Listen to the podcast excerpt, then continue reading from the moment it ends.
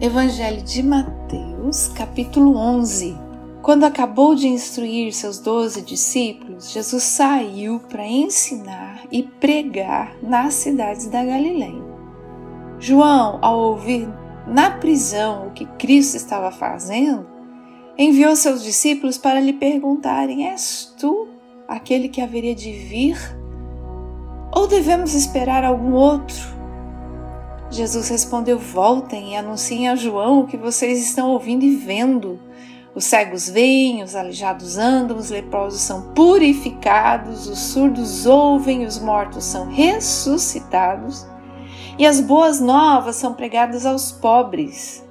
E feliz é aquele que não se escandaliza por minha causa. Enquanto saíam os discípulos de João, Jesus começou a falar à multidão a respeito de João. O que vocês foram ver no deserto? Um caniço agitado pelo vento? Ou o que foram ver?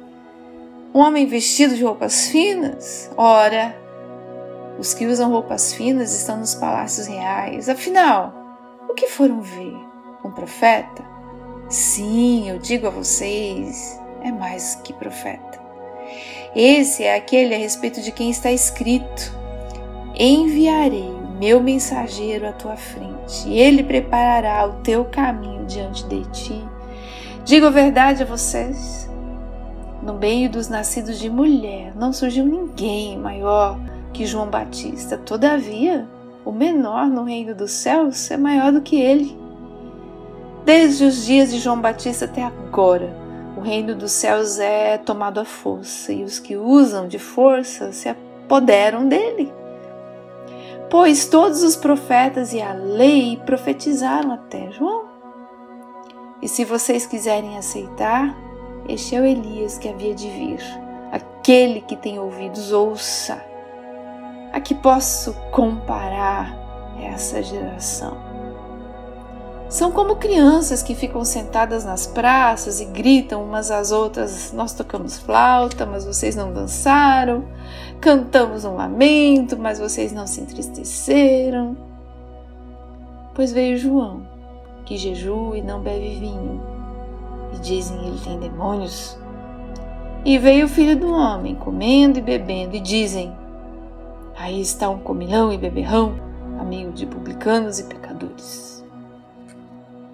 mas a sabedoria é comprovada pelas obras que a acompanham. Então Jesus começou a denunciar as cidades em que havia sido realizada a maioria dos seus milagres porque não se arrependeram. Ai de você, Corazim, e ai de você, Betsaida. Porque se os milagres que foram realizados entre vocês tivessem sido realizados em Tiro e Sidom, Há muito tempo elas teriam se arrependido, vestido roupas de saco e cobrindo-se de cinzas. Mas eu afirmo que no dia do juízo haverá menor rigor para Tiro e Sidom do que para vocês. E você, Cafarnaum, será elevado até o céu? Não. Você descerá até o Hades se os milagres que em você foram realizados tivessem sido realizados em Sodoma, ela teria permanecido até hoje. Mas eu afirmo que no dia do juízo haverá menor rigor para Sodoma do que para você. Naquela ocasião, Jesus disse: Eu te louvo, Pai, Senhor dos céus e da terra, porque escondeste essas coisas dos sábios e cultos e as revelaste aos pequeninos. Sim, Pai, pois assim foi de seu agrado. Todas as coisas me foram entregues por meu Pai. Ninguém conhece o Filho a não ser o Pai. E ninguém conhece o Pai a não ser o Filho. E aqueles a quem o Filho o quiser revelar. Venham a mim, todos os que estão cansados e sobrecarregados, e eu darei descanso a vocês. Tomem sobre vocês o meu jugo e aprendam de mim pois sou manso e humilde de coração, e vocês encontrarão descanso para suas almas, pois o meu jugo é suave e o meu fardo é leve.